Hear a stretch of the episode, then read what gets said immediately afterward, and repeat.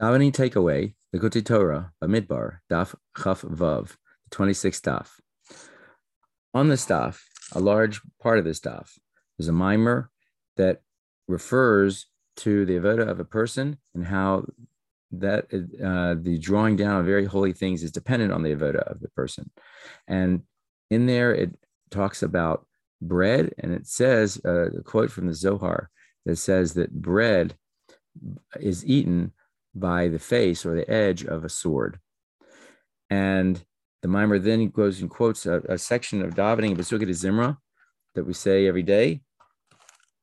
It's the next to last of the Tehillim in the first part of Pesukei D'Zimra, where it says, Remamus Kael Biguranam Becherev Pefiyos Biyodam, that the exaltedness of Hashem um, is in their throats, and a two uh, two-edged or double-edged sword is in their hand, and is explained that the davening says is an action of of battle, and so this idea of a sword and battle and how that relates to eating of bread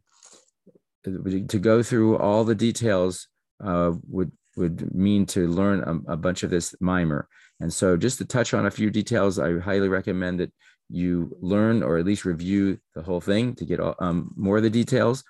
But in it, it explains that that davening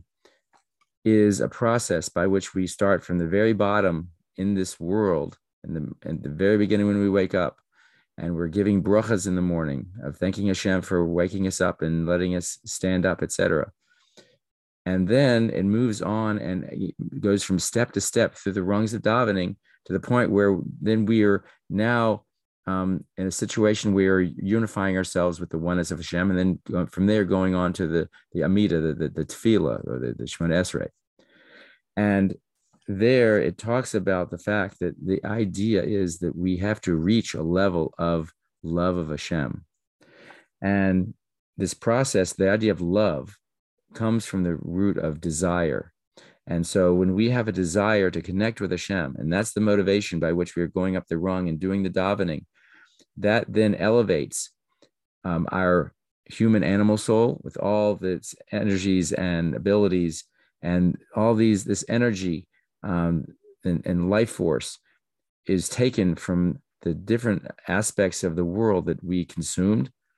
and they give us that energies. And so when we then utilize all of that and then elevate that by the desire of connecting to Hashem, we are then elevating really much of the whole world and, and elevating certainly um, the the space or the, the area around the world that we're involved with. And by doing that, then we now put ourselves in a position where the rest of the day now is an aspect of connecting and, and being aware of Hashem and eating bread, then we have the ability to elevate it to the point of, of satiation, which the maamar goes and explains is the idea of collecting the energy from that bread or that food and then uh,